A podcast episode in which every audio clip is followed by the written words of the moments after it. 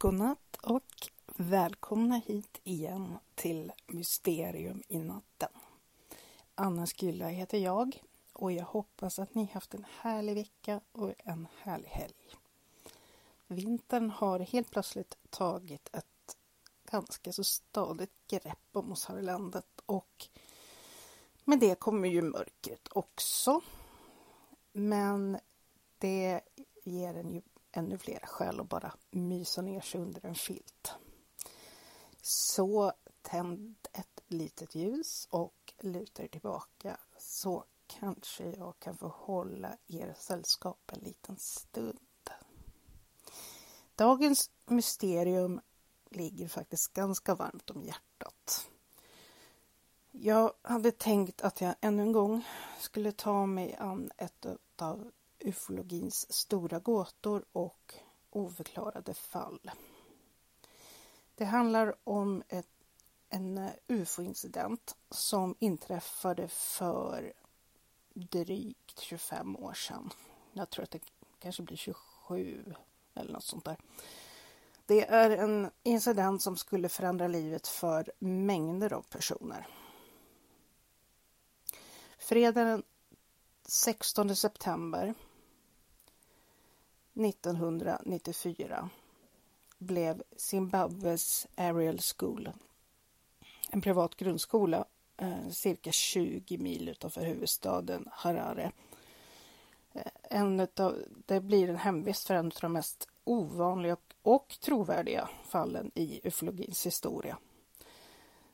Det sker när en grupp på över 60 skolbarn hävdade att de hade träffat på ett par varelser som kom från ett UFO.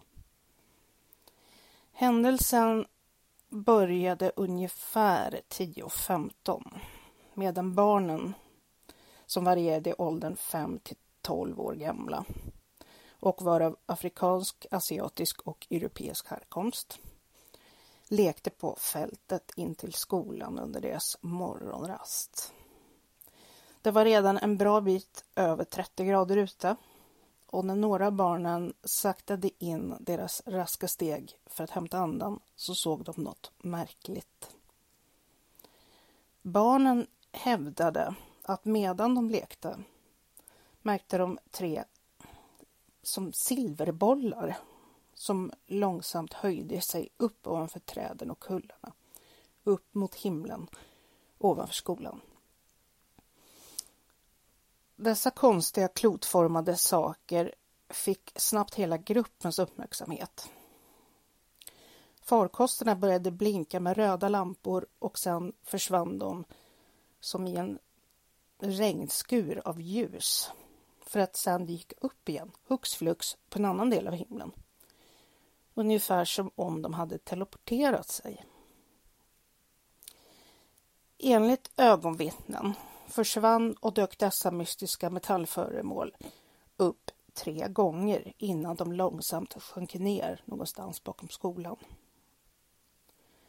De oroliga barnen hävdade sedan att ett ufos silver sjönk längre än de andra och landade eller svävade precis ovanför marken i en dunge av gummiträd cirka 300 meter från där de lekte.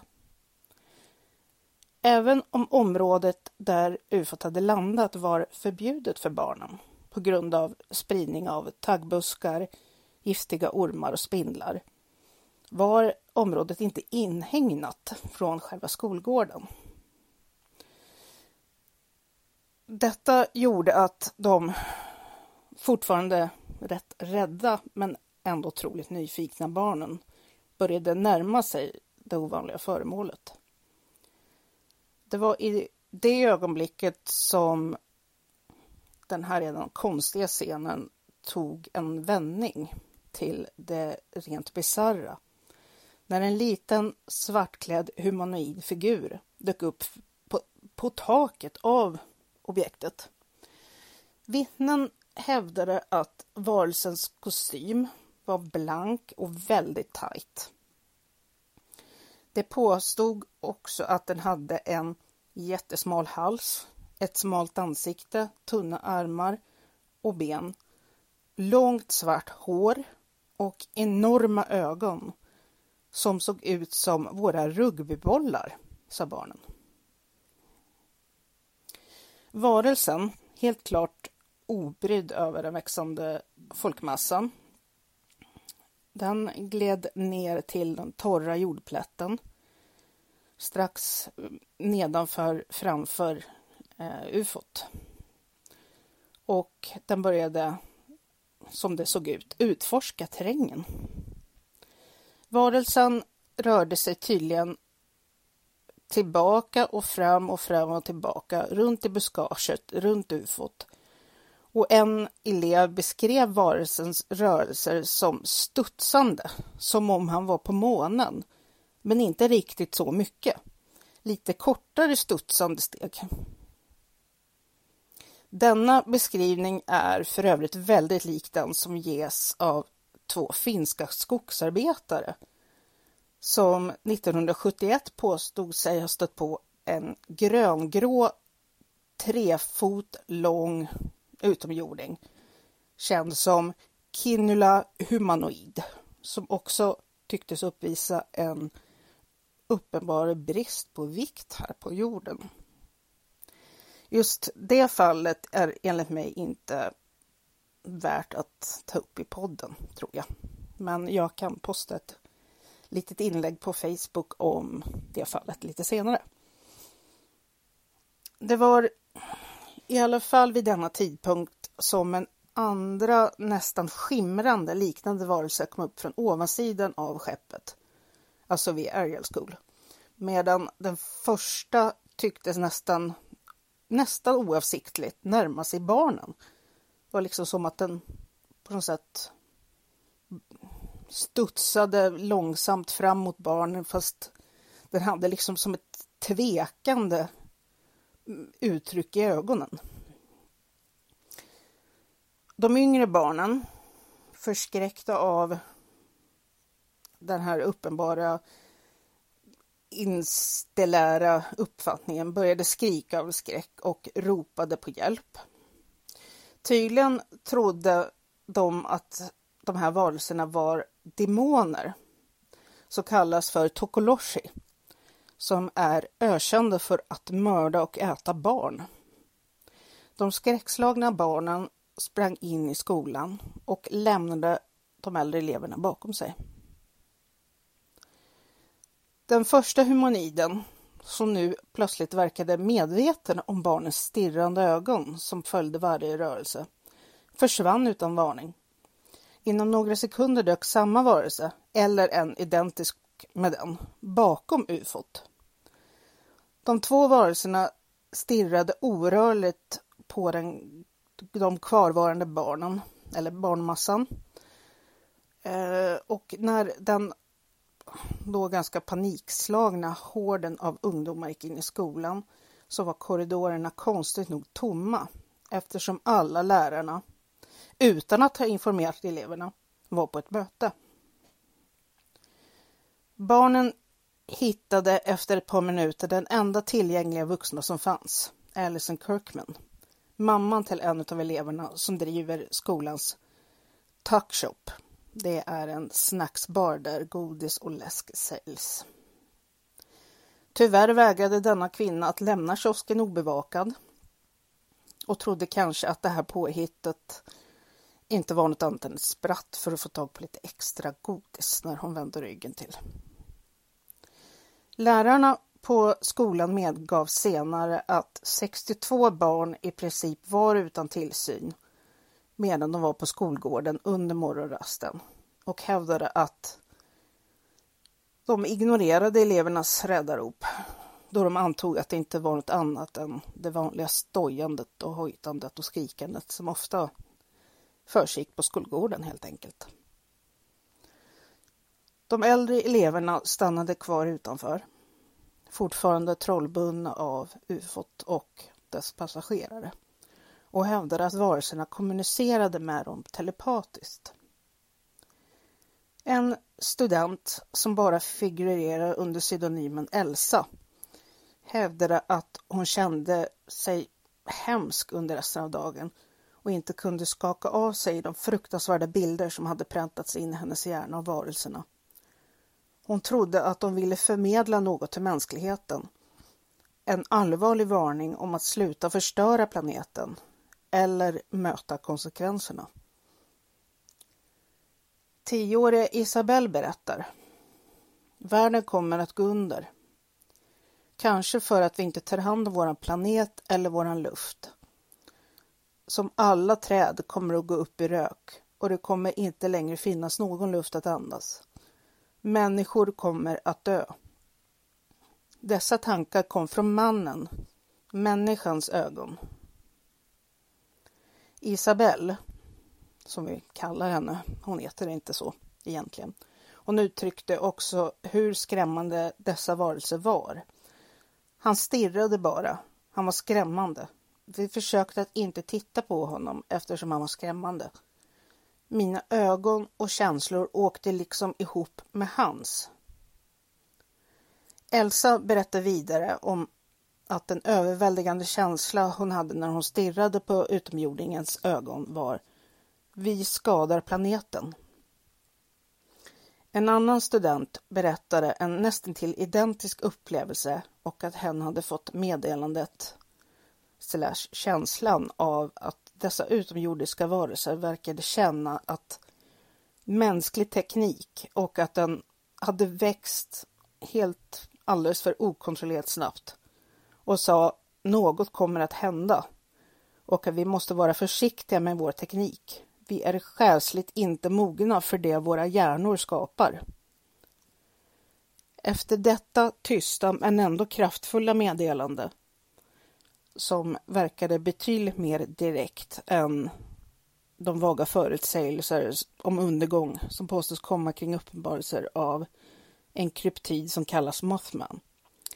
I alla fall, varelsen försvann igen och den silvriga ovala tingesten flög snabbt uppåt genom gummiträden, accelererade till en otrolig hastighet och försvann. Hela händelseförloppet varade bara cirka 15 minuter. Det bör också noteras att massor av människor som har haft utomjordiska möten också påstår sig ha blivit visade apokalyptiska versioner av deras utomjordiska kidnappare. Den här fascinerande rapporten kan ha slutat där.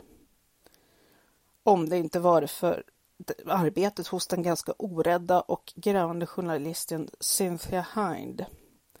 Känd under hennes livstid som Afrikas främsta ufo-forskare. Och hon kastade sig in i fallet dagen efter. Hind fick höra om händelsen knappt ett dygn efter att den hade hänt. Då slösade hon inte någon tid alls, utan hon såg till att omedelbart kontakta rektorn på Ariel School, Colin Mackey, och bad honom att sätta barnen i separata rum och be dem rita bilder på vad de hade sett i skolgården. När Hind anlände till mötesplatsen hade Mackie redan dryga 35 ritningar som väntade på henne. De var jättelika i skildringarna av fordonet, eller skeppet eller vad man ska kalla det. Och den eh, utomjordiska personen som medföljde den var i princip identiska på alla teckningar. Hind undersökte också området för den påstådda landningen tillsammans med sin son, en BBC-reporter och en elektrisk expert, Gunther Hoffer. Hoffer skannade området med en Geigerräknare. Men det fanns inga spår alls av någon strålning eller något annat. Mackie bekräftade, även om han personligen är skeptisk till ufos och ja, okända besök uppifrån, att han ändå trodde att eleverna berättade sanning Hyde skulle senare säga att de här skolbarnen på landsbygden hade liten eller ingen exponering för tv eller populära pressrapporter från ufos. Det var vid den här tidpunkten som en amerikansk psykiatriker och ledande myndighet för påstådda upplevelser av utomjordiska ombordtagningar, Dr. John Mack, engagerade sig i utredningen. Som tur var så skulle det visa sig att Mac, en professor vid Harvard Medical School och en Pulitzerbelönad författare, hade ett annat uppdrag i närheten och skulle strax resa genom Zimbabwe. Så fort han fick nys om att han var i närheten så reste han och hans kollega Dominik Ka... ja, Kalimanopoulos gud, jag, jag ber så mycket om ursäkt för mina uttalningar av alla namn. Jag är inte bra på det. Um, men de eh, reste i alla fall till den här skolan i Ruva där de tillbringade två dagar med att intervjua tolv barn, deras föräldrar och lärarkåren. Max erfarenhet av barnpsykiatri gjorde det möjligt för honom att snabbt få upp förtroendet hos sina unga vittnen som inte bara blev traumatiserade av den här fruktansvärda händelsen utan de flesta hade också en rädsla för att inte bli trodda utan bara förlöjligade. En liten flicka var så rädd för att ingen trodde på det hon sa att hon sa Jag svär vid varje hår på mitt huvud och hela bibeln att jag säger sanningen. Enligt Mac gav de tolv barnen som han intervjuade en konsekvent och mycket pålitlig redogörelse för händelsen, vilket ledde till att han inte trodde att det var ett fall av masshysteri utan ett genuint främmande möte. Trots det finns det fortfarande många skeptiker. Men till och med en av de mest hängivna tvivlarna, en Ariels skollärare som vill vara anonym, hävdade att han så småningom ändrade sig om fallet på grund av citat, konsekvensen av rapporterna från barnen. Slut citat. Även om bristen på vuxna vittnen har lett till att vissa drar slutsatsen att den här händelsen inte är något annat än ett prank som producerats av understimulerade barns sinnen så måste man överväga om det är praktiskt möjligt för 62 barn och tonåringar att koka ihop en sån här framgångsrik bluff som kräver allt, allt ifrån den yngsta till den äldsta eleven nästintill identiskt beskriver upplevelserna och den psykiska, liksom mentala kopplingen som de fick med de här varelserna. För att inte nämna den rena psykologiska ansträngningen som det också skulle krävas för att bekräfta en berättelse som är så omfattande som den här. Det bör också påpekas att det under de 18 åren som följer efter den här upprivande händelsen. Inte har förekommit några offentliga påståenden om att det här var en bluff. Och inga indikationer på att historien har ändrats. Även om det är svårt att fastställa om dessa ytterligare händelser hade något att göra med mötet som inträffade på Ariels School den 16 september så rapporterades det på morgonen den 14 september om att flera ögonvittnen i södra Afrika hade sett ett meteorliknande objekt som flög omkring, försvann och dök upp igen. Inte helt olikt beskrivningen från hur Ariels UFO betedde sig alltså. Som om inte det här var tillräckligt galet så över hundra barn på The Peer House School som ligger 25 mil från Rawa tittade på när ett UFO svävade långsamt fram strax ovanför de högsta trädtopparna och verkade leta efter en plats att landa. Samtidigt blev nästan alla skolbarnen i Pierhouse sjuka av vad de verkade vara just de här flygande objekten.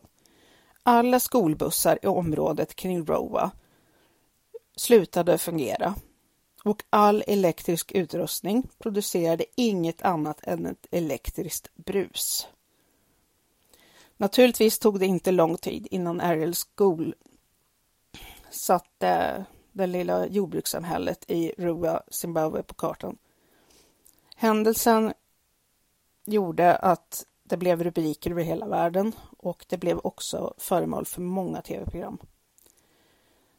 Denna händelse har blivit världsledande motsvarighet till den legendariska Roswell-incidenten och betraktas av vissa utredare som ett av de absolut bästa fallen i ufologins långa historia. Will Buick, styrelseledamot för Johnny Mac-institutet i Cambridge, sammanfattade sin åsikt om det här konstiga och skrämmande ufo-mötet. Något underligt hände med gruppen och det var något som gav dem intryck av att någon form av varelse brydde sig om jorden, brydde sig om miljön och till och med brydde sig om barnen. Slutcitat. Buicks antaganden verkar diskutabla med tanke på den skrämda reaktionen som barnen ändå hade efter mötet med den här främmande varelsen. Ändå kan man inte låta bli att undra. Kom denna varelse för att varna oss om följderna av det missbruk vi utsätter planeten för? Så att vi skulle kunna hinna göra de förändringar som behövs för att vända dess effekter? Eller var det kanske rent utav ett hot som säger att mänskligheten får lov att ta och fixa vår värld annars? Klimatdebatten har ju aldrig varit hetare än nu, precis som vår planet. På sätt och vis så är det väl inte så märkligt att ufon kanske landar jämnt fördelat över jorden. Men samtidigt så känns det som att klimatfrågan som dryftades där i Rua i Zimbabwe kanske borde ha tagits i andra mer skyldiga länder och inte ett ställe som i huvudsak består av natur och jordbruk. Vad exakt som hände där i Ariel School för nästan 30 år sedan, det lär nog ingen få veta. Och många vill säkerligen och gladligen förklara bort barnens upplevelse som fantasi eftersom ingen vuxen såg det barnen såg. Till skillnad från många andra fall däremot så var det otroligt många som faktiskt bevittnade allt som skedde och både ufologer och barnpsykologer var väldigt snabba på att dokumentera allting. Så väldigt mycket talar faktiskt för en genuin ufo-upplevelse. Podden finns på Facebook och jag finns på Instagram som Anna Skylla med Z. Vill ni skicka in era egna mysterium och upplevelser så får ni jättegärna göra det. Poddens mejladress är askylla.yahoo.com. Vi hörs om en vecka igen. Sov så gott. Puss puss!